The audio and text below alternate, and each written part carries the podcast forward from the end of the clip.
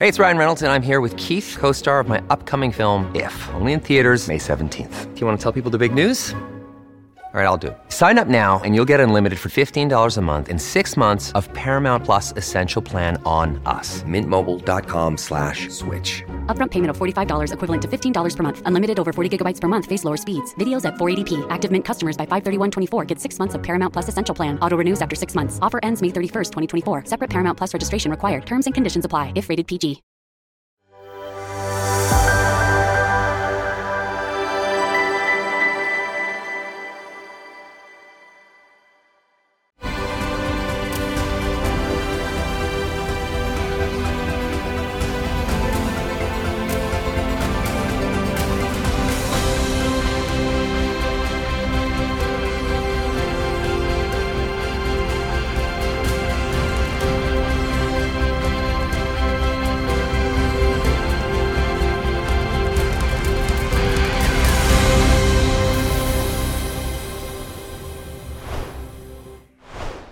This is Save the Nation on ADH TV, and I'm David Flint. And my guest today, is a guest we've had before, is a very distinguished person, and that is Gregory Copley, who's the president of the International Strategic Studies Association, based in Washington, D.C., and is an advisor to all sorts of extraordinary people. And I think you'll find today, in the program today, when we come to a particular item, he puts a an interpretation of a, of the major development in international affairs over the last many years, and he's put it in a different context. He's given an explanation which I never thought of, which I think is absolutely superb.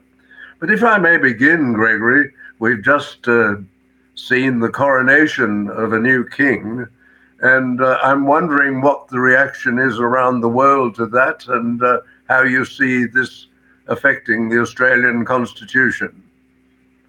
Well, certainly King Charles has begun his reign uh, by giving a new image to the crown and certainly uh, given more impetus to the revival and strengthening of the British and Commonwealth crown in a way which I think many people had not expected.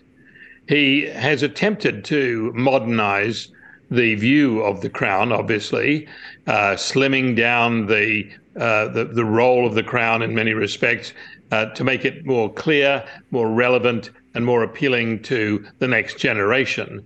Because after all, uh, regardless of the fact that he's been waiting for this appointment for over seven decades, uh, the reality is that he is the next generation of the crown uh, and will prepare the, the world for what comes next he's done that very well. I think he did a lot of it instinctively. Certainly, his thought about the role of the monarchy in modern governance, but uh, I think it needed more planning to embrace the message of the role of constitutional monarchy in stable governance and the creation of wealth and pride and progress in societies.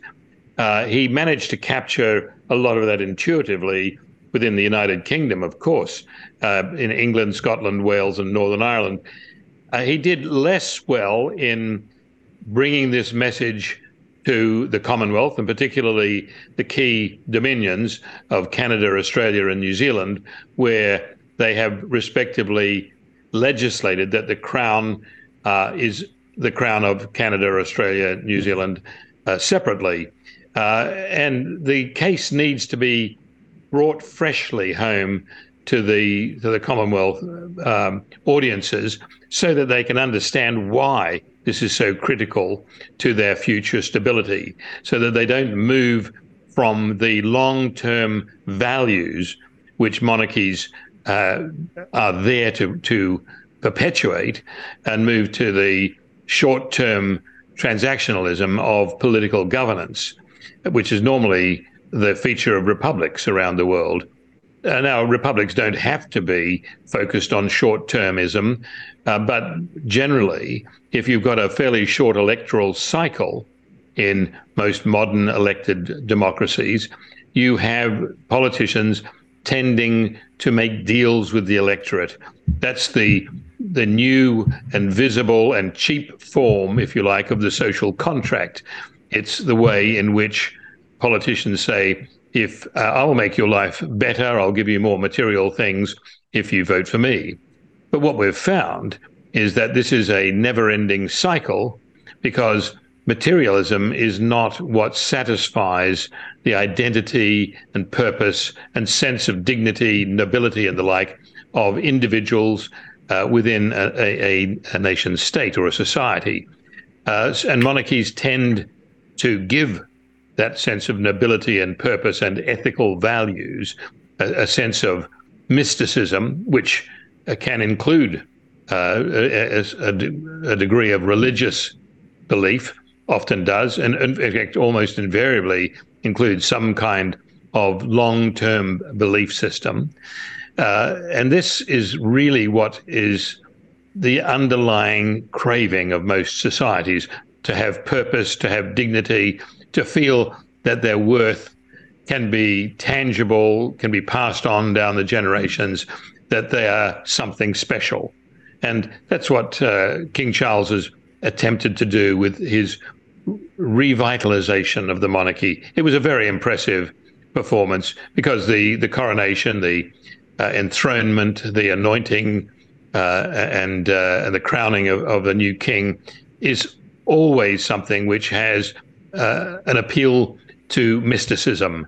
And that, that's the fundamental role of the crown to elevate it above being something uh, mortal, uh, which, of course, the individual who sits on the on the throne is mortal, but the the ethereal nature of of the crown as representing values is what's critical.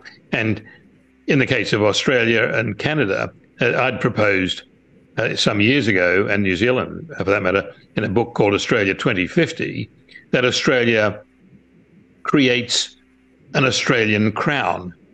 Because let's face it, our crown is something which is less than tangible uh, because the king doesn't live in Australia. He's represented through a governor general, as he is in Canada and New Zealand. Uh, and to make the, the crown Australian, we need to Australianize it, and that means having a separate crown for for the for the three major dominions. Um, this is not something which would be difficult to do, and something which could entail a degree of brief ceremony by the king or the queen uh, as they enter their reigns in in these in their respective countries of um, uh, of of reign.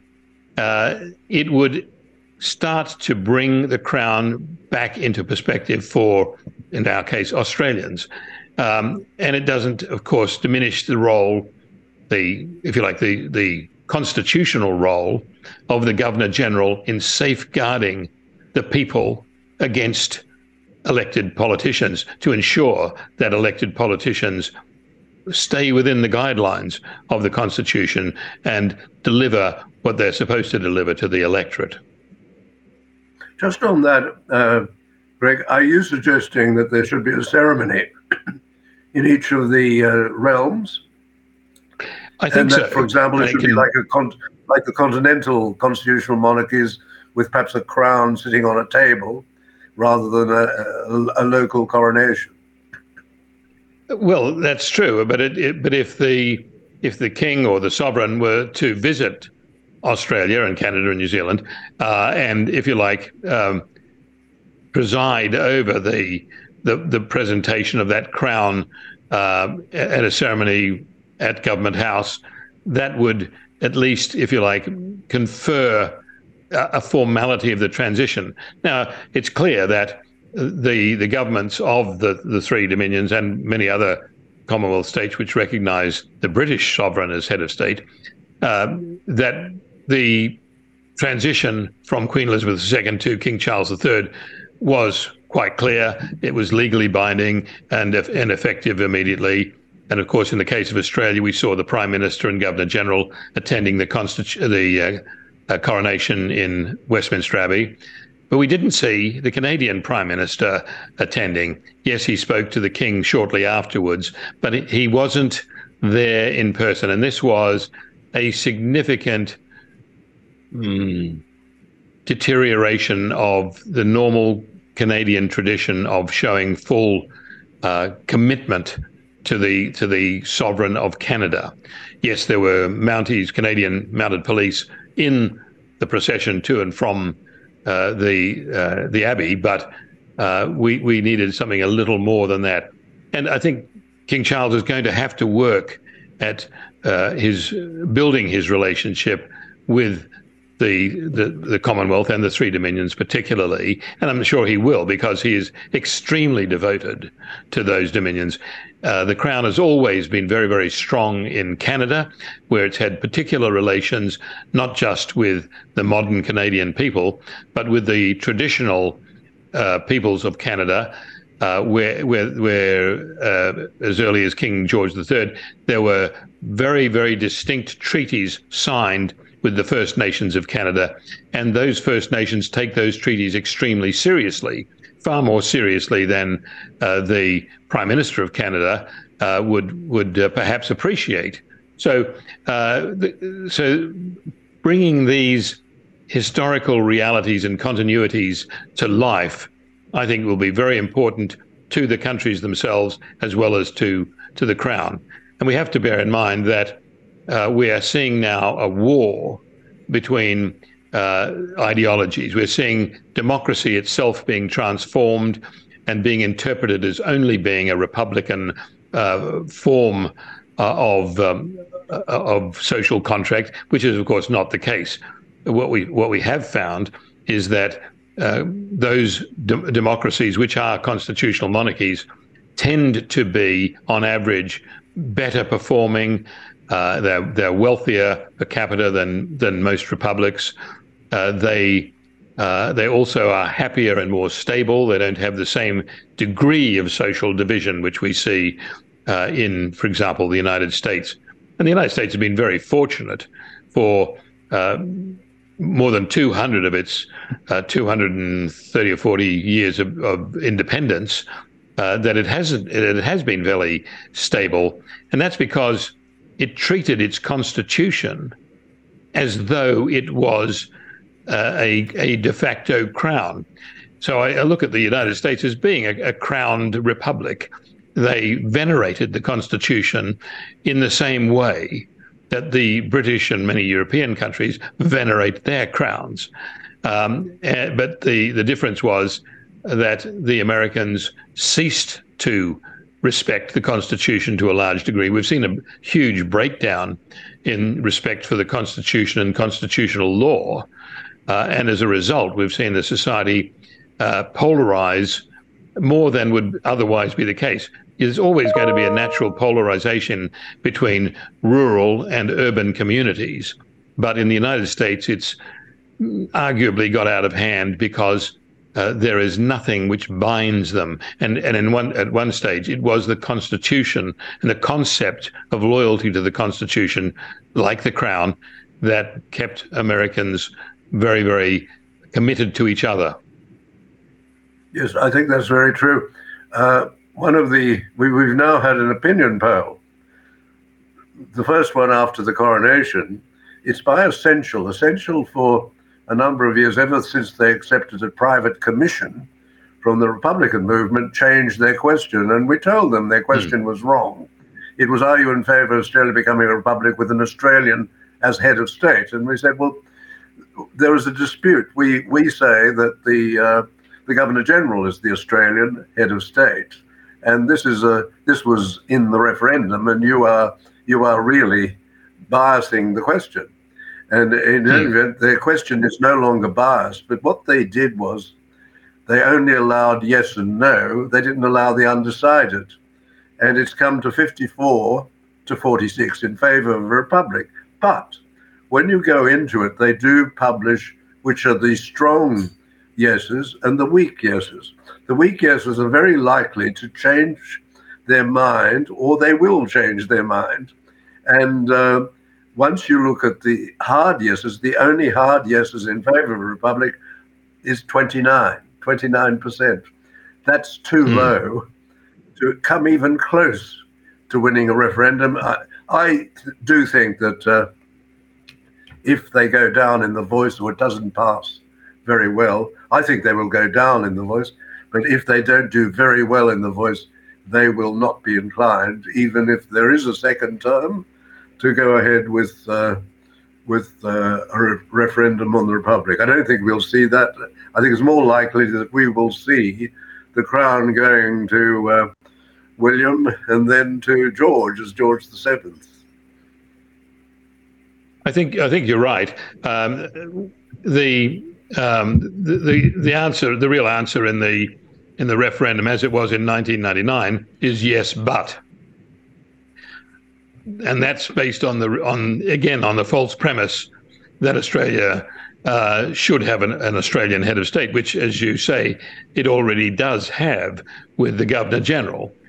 I think it's unfortunate that Australia missed the opportunity at Federation in 1901 to have its own separate uh, monarchy, which could have been related, a cadet branch, if you like, of the of the uh, British royal family, uh, because there was definitely the the familial relationship at that point between Australia and and the United Kingdom, and still is to that for that matter. Uh, but the the reality is that Australia could have indisputably have its own have had its own crown, its own monarch, uh, without any ambiguity of the distant relationship between the mystical crown of Australia based in London and the actual crown of Australia based in Canberra. Uh, but the, the, that that opportunity is passed. Uh, the other thing is that the Australians do not want to see a government which has no accountability to the Constitution. And the one great gift which Prime Minister Gough Whitlam gave to Australians was the fact that he refused to abide by the Constitution and refused to resign when he didn't meet the constitutional requirement for the passage of his finance bills. And it then fell to the Governor General, a former cabinet member in Gough Whitlam's government, to call the Prime Minister to Government House and tell him that his government had been dissolved and that new elections had been called. Now, yes, there was a lot of controversy about that and continues to be, including a lot of disinformation and, and uh, outright lies being stated about that. But what was clear was that when the Prime Minister refused to abide by the Constitution and was prepared to act literally unlawfully as head of government, in other words, the, the Prime Minister had decided to stage a coup d'etat against the people of Australia. It was then that the Crown was able to step in and have the, the government abide by the Constitution. So uh, we have to keep reminding Australians that politicians are going to think that they are above the law. And unless a non politician is there to guarantee that fealty to the Constitution and fealty to the public, then you have, unless you do that, then you've lost the social contract between the governed and the governors. And it's only by virtue of a stable and happy social contract that you can get progress, that you can get peaceful transfers of power down the generations. And every country is different. Australia is different from New Zealand. Uh, uh, I've just uh, witnessed uh, once again the uh, elections or referendum in Uzbekistan, uh, witnessing a ch- to uh, a change in the constitution. It was done immensely peacefully in a way which would not occur in any Western European or Australian uh, or North American uh, society. But it was done with complete acquiescence of the population and participation. They understood the importance of a social contract that the president would be allowed to do certain things, but he must provide in return certain guarantees and safeguards for his population. Uh, and that's what we, what we should be entertaining, not this petty bargaining of uh, transactions uh, of a material nature, which is what we have descended to. Uh, look, what kept Labor uh, from government until this present term was the fact that they uh, they basically said that they were going to increase the cost of electricity for Australian taxpayers and Australian homeowners, and this was uh, an increase to uh, to an untenable degree, and so the the vote switched from a certain Labor victory to a Liberal National Party victory. That was quite critical, and that tells you that the public want some accountability. They want to have uh, a fairness in their dealings. And you're not going to get that in any country where the head of state is also the head of government. And the problems you have in the United States today, and where the government of the United States has gone, if you like, off the rails, is because there's a, a, percentage of the population which doesn't respect the Constitution and doesn't want the checks and balances of society between uh, the parliamentary branch, the executive branch, and the Supreme Court uh, to continue to uh, to safeguard the the uh, rights of the population. And in Australia, we've been extremely fortunate in having the Crown there, literally as an abstract guardian and we've seen where that goes off the rails. We, we've seen uh, during the COVID crisis, for example, even in the states where the governors of the states are supposedly the guardians of the state constitutions, and yet there were numerous instances where they failed to respect their state constitutions, and the federal government re- refused to uh, undertake its duties under the federal constitution. So, constitutions matter the ability to have guardians for that constitution are critical. And in the case of most of the world, and Australia in particular, that guardian is the crown. I think you're absolutely right. You referred to Gough Whitlam and the dismissal of Gough Whitlam because he would not do what the Constitution required. He could not say that he didn't know that this was what the Constitution required. He was a QC, but also he had his uh, shadow attorney general when he was leader of the opposition. He had Lionel Murphy table in the House, in the Senate rather, a list of 169 occasions when Labour had tried to do what the Liberal Party did to him, that is, block supply. And uh, Whitlam stated at the time of that tabling, and he was trying to do it again, he was trying to get the DLP, the, the swing Labour Party, to join with them, that if they blocked supply, the constitutional consequence was that the Prime Minister must go to the people or must advise the Governor General that he was resigning and advise the Governor General to call somebody else to form a government. Mr. Whitlam knew exactly what he had to do. He did it in 1973, when it first happened, he wasn't going to do it in 1975. He decided because what was happening was he knew that he would probably lose the election. And uh, he had to be dismissed, and uh, the Governor General did the right thing. What, what I would like to yes. go on to now, if I may, is your special analysis, which I read with enormous interest. You, you say, or was about how the overthrow of Richard Nixon led to the present American confrontation in the world. And you trace all of the problems, the, the international problems and disputes, the big ones, back to the removal of uh, Richard Nixon from the presidency. And I found that so fascinating.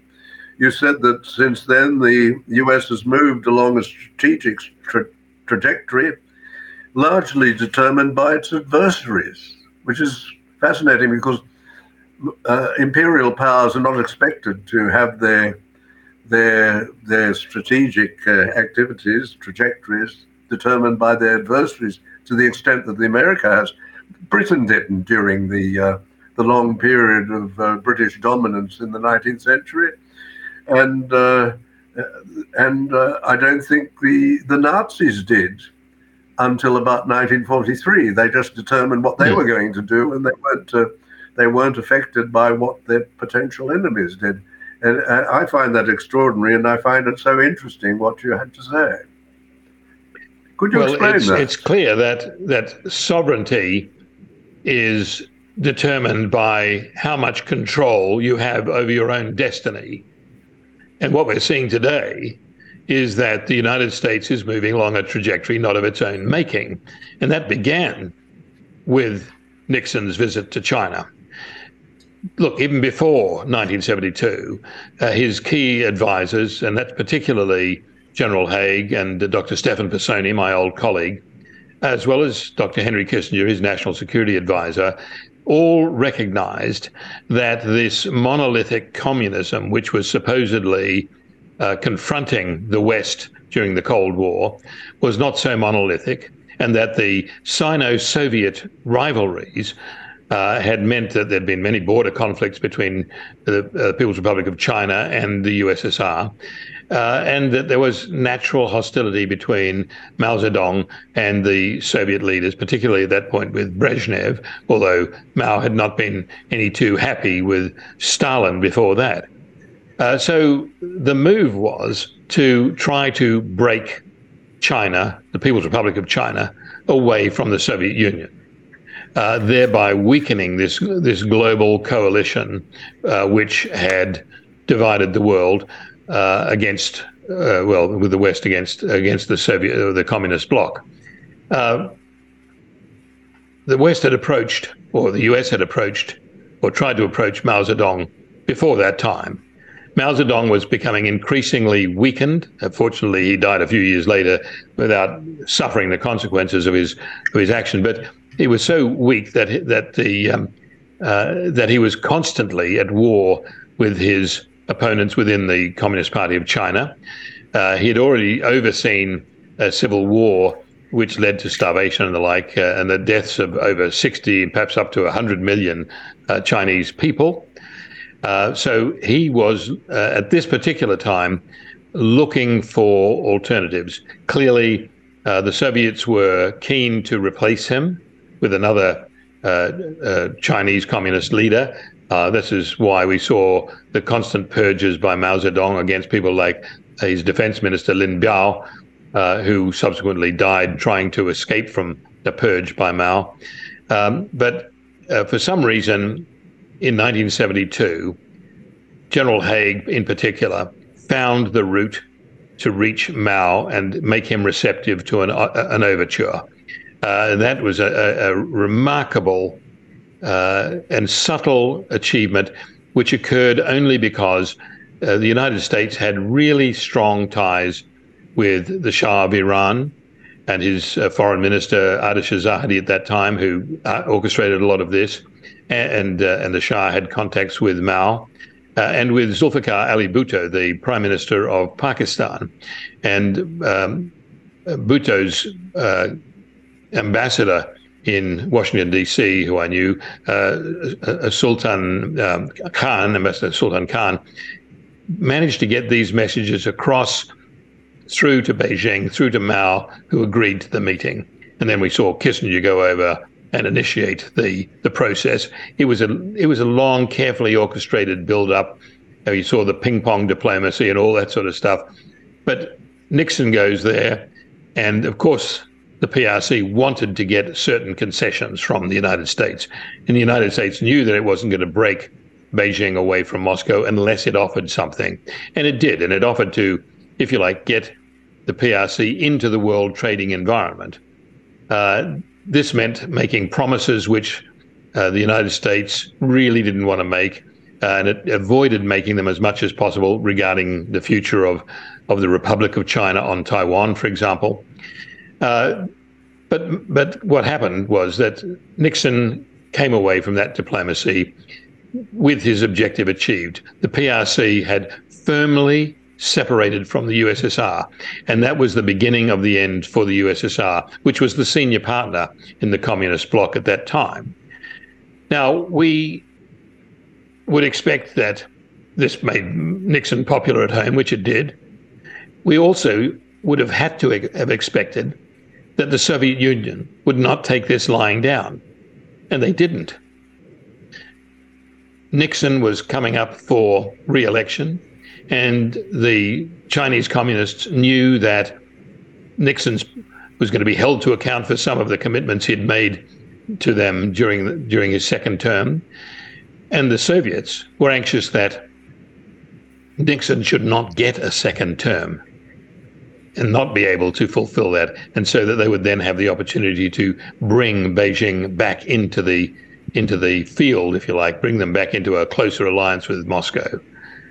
What we saw was that the Soviets, who had an unparalleled penetration from the 1920s onward of the US political structure, the Americans kept, you know, harping at the British for having been penetrated by the likes of Kim Philby and Burgess and Maclean and Blunt and the like as, as Soviet spies. But the reality was that the bulk of the Soviet penetration was of the United States uh, intelligence, defense, and, and other security services and the political parties. So basically, the Soviets utilized this capability to make the uh, catastrophe which became Watergate. Now, Nixon was well aware of what he was up against with the Soviets. He knew that literally everything that was being spread into the Washington National Security Committee, no matter how classified it was, was getting over to Moscow. He knew he couldn't trust the FBI to crack down in, in their counterintelligence role, to crack down on these leaks. And that's why the unit was formed in the White House called the Plumbers. Nobody has, you know, in America, I keep asking the question, why do you think they were called the Plumbers? It was because plumbers are there to stop the leaks, and the leaks were going to the Soviet Union. So basically, uh, the there was a cat and mouse game in Washington uh, of the plumbers trying to find where the leaks were coming from and shut them down, and the Soviets trying to to thwart that endeavor by the White House, and they did, of course, when uh, the uh, the plumbers were perhaps less than apt in their penetration of the Democratic Party headquarters at Watergate, and the, and that scandal then was escalated by direct political action into a major scandal which threatened the impeachment of President Nixon and caused him to resign. He remember he just had just been. Could. Could, I interrupt you just on that at that point? Was the hmm. Democrat. Party, was the Democrat headquarters, were they involved in the leaks to the Soviet Union? That we don't know. But we know that, that the White House was concerned that the, the Democratic Party was itself was itself completely penetrated, uh, and it may well have been because we saw a whole lot of Democratic Party political operatives, including at that stage the very junior Hillary Clinton, campaigning against Nixon in in part of these orchestrated campaigns uh, to uh, to to force Nixon onto the defensive. And once uh, the the existence of the plumbers was known and the conversations which Nixon recorded within the White House were about to be revealed or erased, as we saw that the missing 18 minutes, whatever it was, um, that, that that Nixon was very much on the defensive, uh, and we did see that the Soviets had penetrated the organs of of, the, of, of power, the security organs. When we think that Deep Throat, the man who was divulging all of this information to the Washington Post through reporters Woodward and Bernstein, was was a chap who was a senior FBI official, later deputy director of the FBI, and he kept his secret uh, until he died. But he was the man who basically was channeling all of this uh, Soviet oriented intelligence to the Washington Post so that Nixon would be uh, forced on the defensive and forced to, uh, to, to resign. They couldn't mount enough pressure before the elections uh, for him to uh, to be forced uh, you know, to, into losing the election because he won that election with a landslide. Um, but he was forced after he won that election into uh, into resigning. I think today no president would allow himself to be forced to resign on the basis of an impeachment in the House of Representatives uh, particularly if that impeachment would face difficulties in going to a criminal conviction in the in the Senate. Uh, Nixon, I think, could have weathered it, but these were days when politicians felt that they, if they were impeached, that they had lost the trust of their society and had an obligation then to resign on principle. Nobody resigns in the United States or the United Kingdom or the or in Australia on principle anymore. It's always can I get away with it? Can I defend myself? Uh, and and and so on.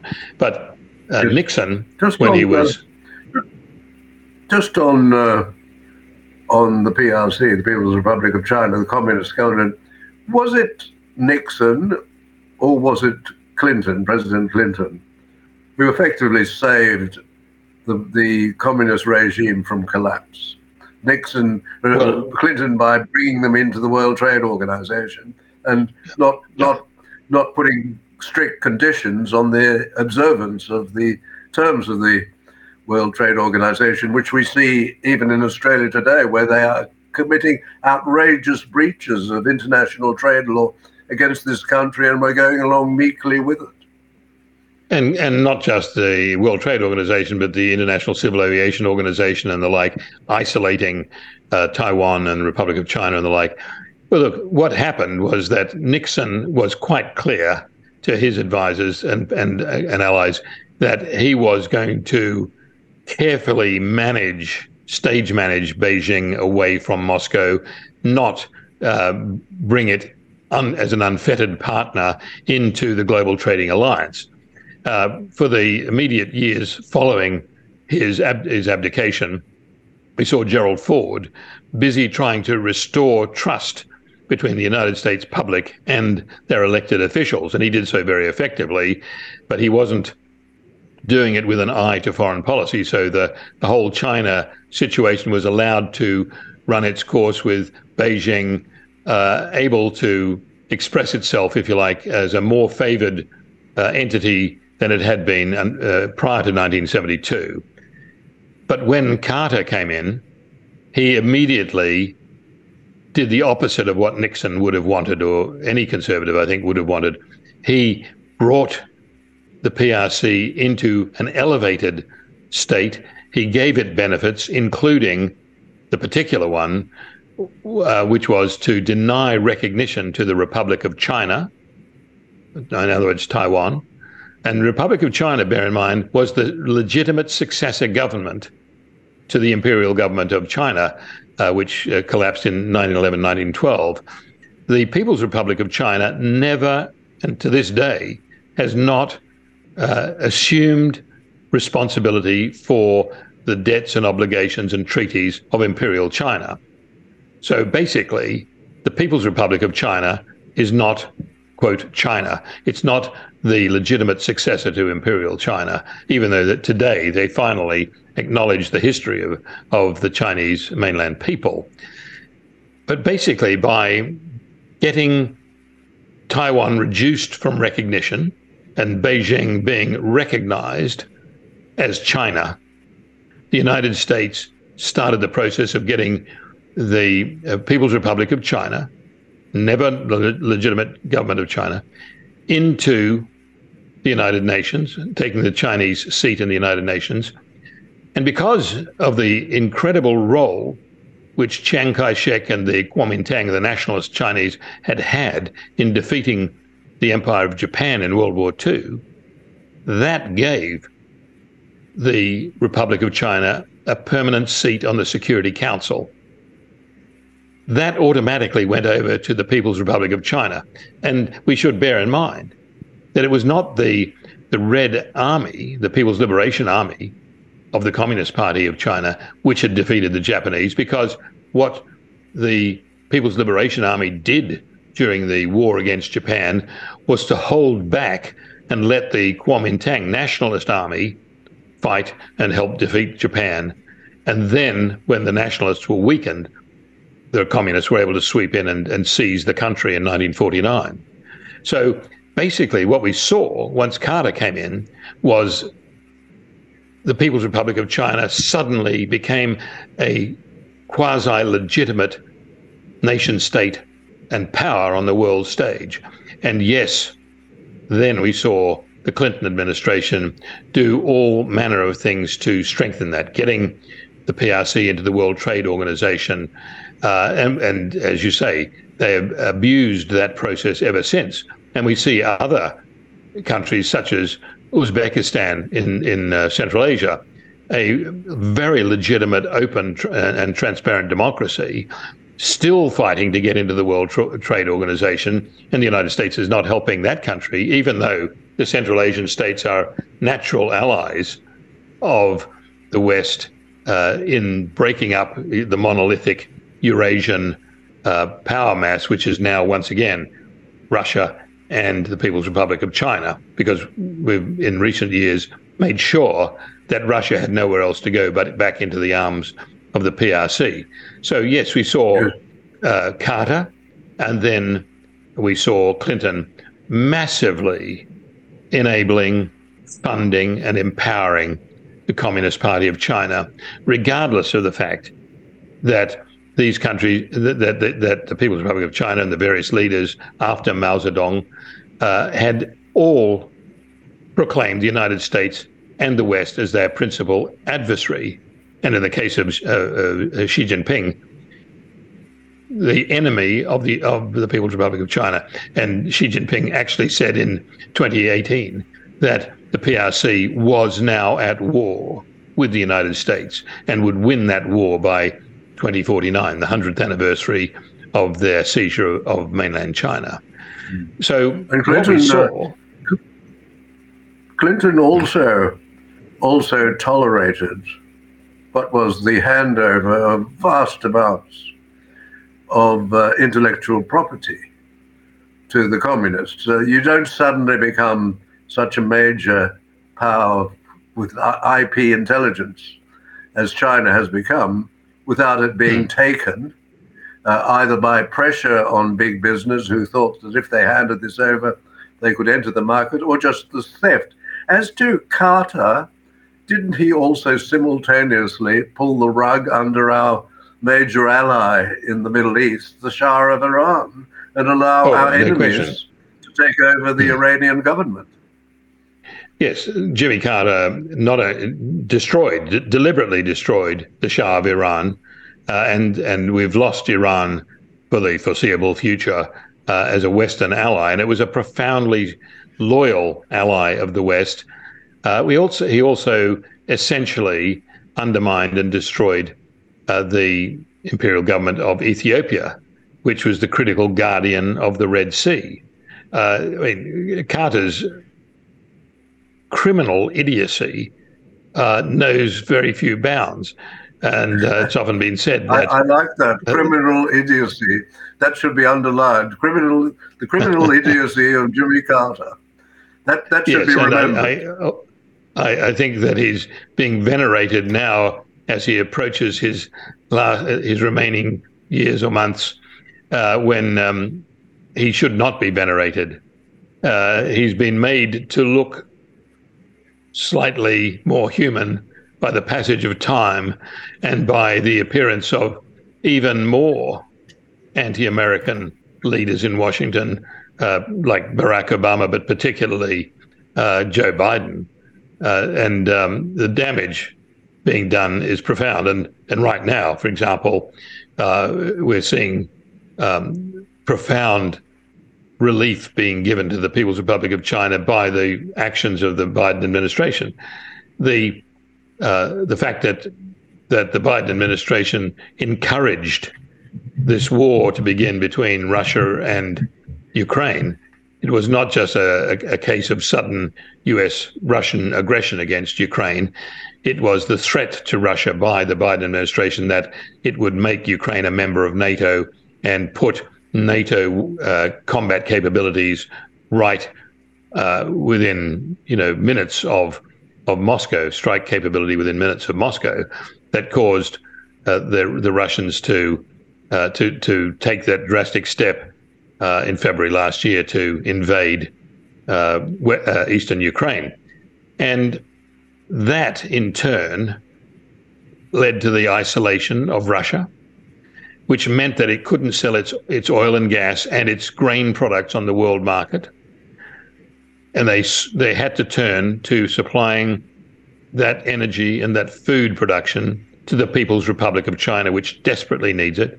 Have to bear in mind that the People's Republic of China has, you know, 20% of the world's population and 7% of the world's water, so it is unable to meet its food requirements, short of importing massive amounts of food from the United States in particular. When Russia had nowhere else to sell its grains and, and foodstuffs uh, other than to, to the People's Republic of China, it took a huge burden off Beijing, which could then reduce its food dependency on the United States and countries like Brazil and Australia. So this gave Beijing a strong measure of renewed independence. Not only saved it money, it saved it from the reality that if it went to war over Taiwan and the United States cut off its food supplies, then the People's Republic of China would starve within weeks. Now, Beijing has some options thanks to the Biden administration's actions on uh, isolating Russia, recreating a new Cold War, driving Russia to the one place it never wanted to be, into the arms of Beijing, this time with Beijing holding the whip hand and Beijing threatening to take Russian territory in the Russian Far East. Not a happy marriage, but it's something which profoundly supports the uh, the Communist Party of China. Just on on uh, this, uh, I suppose you would agree that it's unlikely that Mr. Biden will uh, be re-elected as president. Would that be a correct interpretation of the likely events in America? And if if it, if, it, uh, it would be, and if Donald uh, Trump yeah. were to become the president, what would you what would be the impact on world affairs? Do you think? Well, there's a lot of ifs around, um, yes, and as Harold Wilson, as, as Harold Wilson reminds us, a week is a long time in politics. Um, at this stage, President Biden has said that he wished to uh, recontest the presidency in 2024. He didn't do that through a formal Democratic Party uh, release or meeting or public statement. He did it through a, a videotaped announcement, which shows that he doesn't have the full support of the Democratic Party on that. The Democratic Party is in a in a difficult position. It certainly does not want to see uh, a Biden presidency with a, a, Kamala Harris vice presidency enduring because uh, President Biden's health is not great. Uh, and they and they the last thing that the Democratic Party wants is for Kamala Harris to succeed him uh, as president just through his passing or re- resignation. So they have to do something between now and 2024. There are a number of Democratic Party uh, uh, officials uh, and candidates who put their names forward to run for the presidency, and this is normally unheard of in a in a situation. Normally, an incumbent president doesn't expect challenges from within his own party uh, when the chance for re-election comes up, but that will happen. Uh, the answer as to whether President Trump, former President Trump, would be uh, elected in his bid for the 2024 election uh, is moot. Um, what defeated him last time was the fact that people came out to vote against him and not for Joe Biden. The question is, will they come out again in the in sufficient numbers? The other question is, will there be uh, will sufficient numbers of independents support President Trump this time, as they did in the last two elections? Uh, and that's that's debatable. But if President Trump is returned to the White House in 2024, uh, it will be uh, a difficult situation domestically because he will be very, very careful about how he treads in Washington at that particular time because he knows that the established bureaucracy can do many things to unseat him. Uh, there was a rumor going around that um, people in the in the FBI told his campaign, "Well, we got Richard Nixon, we can get you." Well, that may be fallacious, but the sentiment is is certainly there, and most people in the Trump camp are, are wary that that could happen again. So the question is, what would President Trump do? Well, certainly he would uh, tighten the screws on cooperation with the PRC. He would strengthen relations with the Republic of China. Now, this is something that the, De- the Democratic Party leadership on Capitol Hill is already doing. Uh, there's bipartisan support for Taiwan, the Republic of China. There's growing support for Taiwan in even Australia. The Australian government is, uh, has solid intelligence links uh, and appreciations uh, with with Taiwan at this stage. Uh, the question of what the Pentagon does is another matter. The Pentagon is answerable to the commander in chief, which is at this stage President Biden, but there's great sentiment within the defense uh, or the department that mon- less money has to be spent supporting Ukraine, which is not really winning any friends in Washington, and more money has to be spent in preparing to uh, to uh, stave off a threat from the People's Liberation Army of the People's Republic of China. The question really is uh, whether a few astute moves by President Trump could uh, undermine the PRC economy rapidly in causing the the final implosion of the PRC economy, which is already very very weak, is economically uh, entrapped at this stage, uh, and let the let the PRC collapse of its own weight or its own uh, lack of funds. Now the question is, would that be enough to remove the Communist Party of China from power? It may well be if there's sufficient urban unrest against the uh, against the party, or if the PLA turns against the party. Uh, bearing in mind that this is a political army, the PLA is not like a national army as we have in Australia or the United States or Great Britain. This is an army which belongs to the party, just the same as the SS belonged to the Nazi Party, for example. So um, the question is what happens in the PRC? One way or another, if the PRC runs out of money and runs out of microchips, then its ability to challenge the United States or Taiwan becomes reduced.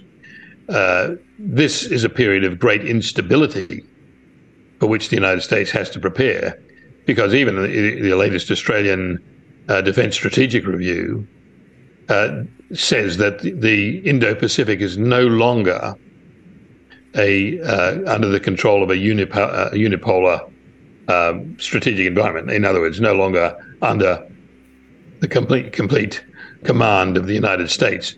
That there is a balance of power within the Indo-Pacific, and that the, the People's Republic of China is that other competing power.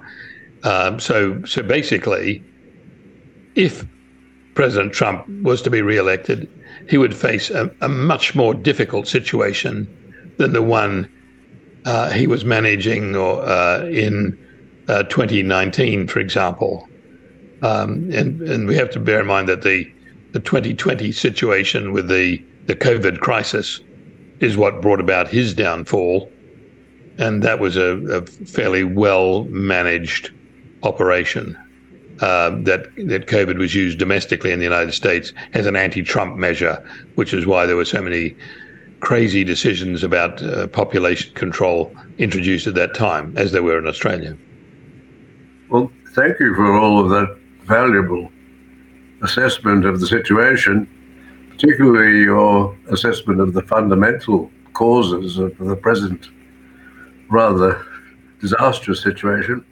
Uh, just as a final matter to deal with, uh, as you probably know, the Quad meeting in Sydney has been called off by President uh, Biden, and uh, AUKUS seems to be still going along. What is your what is your assessment of those two arrangements, AUKUS and uh, Quad? What contribution are they making in world affairs?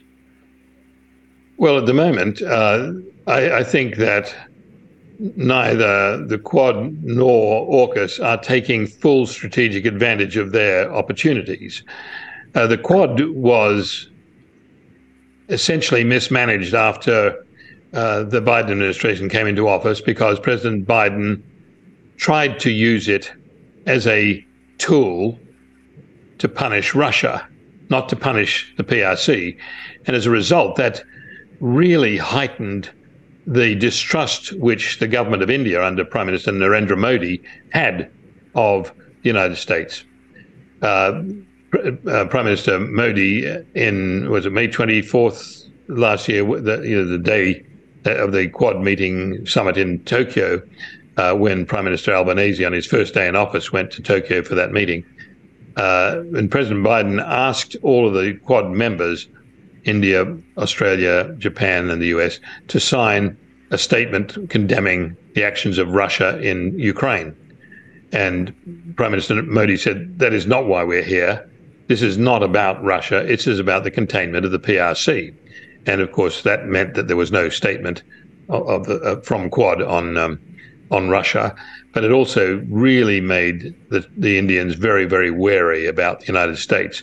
And Pr- Prime Minister Modi was already profoundly distressed by the way in which President uh, Biden handled the U.S. withdrawal from uh, Afghanistan in August in the, uh, the previous year, uh, which was, uh, to say the least, a demonstration that the U.S. had no longer any remaining prestige in Central Asia uh, or in South Asia at that particular time. So the Quad is now less than cohesive. Yes, there's cooperation at an operational level. There's trust and interoperability emerging among the militaries and intelligence services at an operational level, but there is no strategic commonality of vision. We turn to AUKUS and we see that the politicians in in the United States and Australia in particular don't use the fact that AUKUS is potentially the most powerful treaty in the world. The AUKUS treaty gives Australia, the United Kingdom, and the United States a military reach into the North and South Atlantic, into the Mediterranean, the Indian Ocean, the North and South Pacific, into the polar regions.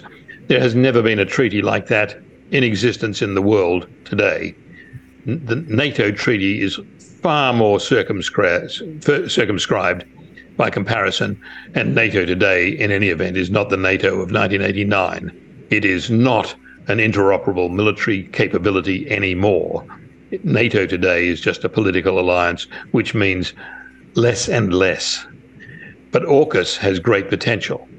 It is uh, ensuring a flow of technology, not just nuclear powered attack submarines to Australia, but a flow of technology between the three member states at an unparalleled level. And um, US technology can now flow to Australia through changes in the ITAR, the International Trade in Armaments regulations. But the Australian government has made sure that there are profound areas of Australian scientific and technological excellence which can be made available to the United States. I think Australia is being a little too naive and generous on this at this stage, given the reality that President Biden is not a major uh, adherent to the core values of AUKUS. And we see, okay, AUKUS is greatly favored by the operators, by the senior military and intelligence chiefs. Uh, and it makes up for a lot of the failings which have gradually accrued in the Five Eyes Agreement. The Five Eyes Agreement is the UK USA Accords, which links intelligence exchanges at, at a very profound level between United Kingdom, United States, Canada, Australia, and New Zealand. That had become moribund largely because it had become obsessed with volume rather than quality. And we saw uh, that, that the Five Eyes Agreement did not mean that any of the Five Eyes heads of government actually agreed with each other. So, it, as a strategic tool, that had become fairly useless. Now we see that Canada is talking about gaining entry to the AUKUS agreement. And under normal circumstances, that would be great. But the only reason that Canada is talking about joining AUKUS today, not for to gain nuclear submarines, uh, but because Prime Minister Justin Trudeau, who was a profound, a profound devotee of Mao Zedong and currently Xi Jinping, has been so disavowed by Xi Jinping, huge mistake by Xi Jinping, by the way, that, that Justin Trudeau has been forced to, in turn, disavow the People's Republic of China and has been forced to acknowledge that uh, the Communist Party of China had attempted and to a large degree succeeded in influencing the, the last set of China of Canadian parliamentary elections. So we've got a situation there where uh, AUKUS could be become something meaningless unless we're very very careful. But if we play our cards right, and if Prime Minister Albanese can be brought to understand the potential of AUKUS, which gives Australia the nearest it has ever had to an equal voice with the UK and the United States, particularly making it central in the Indo Pacific. Uh, then at that point, if, if, he, if he can be brought to understand that, that would be a huge benefit. But unfortunately, we've also seen that the Department of Foreign Affairs and Trade and the Defence Department, even particularly with its uh, Defence Strategic Review, has not actually understood the full dimension of the strategic context. It certainly understands the technology, but it doesn't understand the extent to which Australia must regain some strategic free will uh, and to be, if you like, an equal partner in making decisions. What we saw with the Defence Strategic Review was a commitment by the Australian Defence Department to subordinate itself to the United States for an indefinite period at a time when the United States is showing that it is not going to be the answer to all of Australia's prayers. The answer to Australia's prayers are Australian.